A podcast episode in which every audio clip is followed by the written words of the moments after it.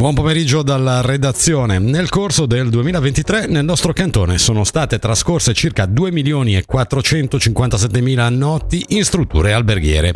È uno dei dati rilevanti relativi allo scorso anno presentati oggi in conferenza stampa da Ticino Turismo, dati dai quali si deduce che il grande successo turistico del nostro cantone durante gli anni contrassegnati dalla pandemia non si è ancora esaurito.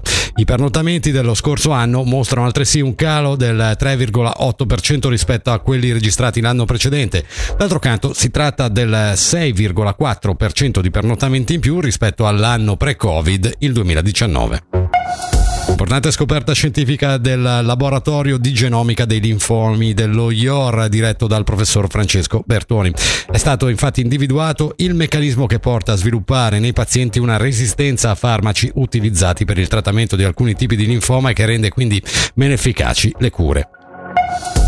Grazie a temperature elevate e precipitazioni scarse in fase di maturazione, l'annata duemilaventitré per i vini svizzeri si preannuncia eccellente. I tenori di zucchero negli acini risultano superiori alla media. Dalla vendemmia sono stati ottenuti centouno milioni di litri di vino, ovvero due milioni in più rispetto al duemilaventidue e undici milioni in più rispetto alla media degli ultimi dieci anni.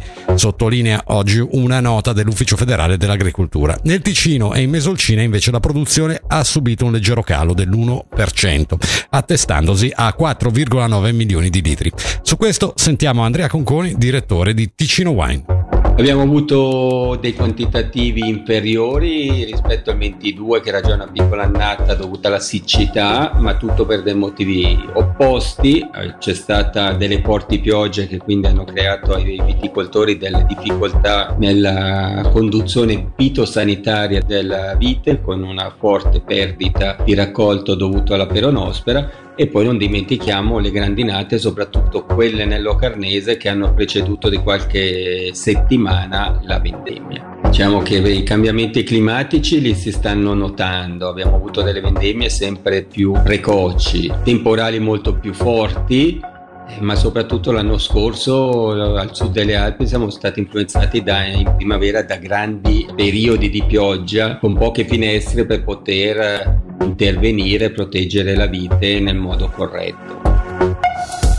È iniziata la seconda fase dei lavori di risanamento sulla tredici tra Soazza e Mesocco Sud. Dopo la posa della segnaletica verrà dato inizio ai cantieri veri e propri che consentiranno di ridurre le emissioni foniche grazie ad asfalto fonoassorbente.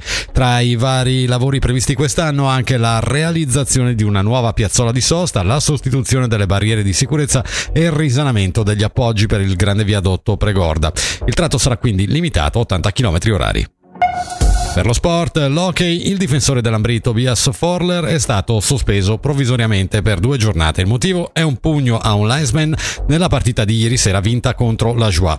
Forler sarterà sicuramente le sfide con Lausanne e Davos e nei suoi confronti è stata intanto aperta una procedura ordinaria.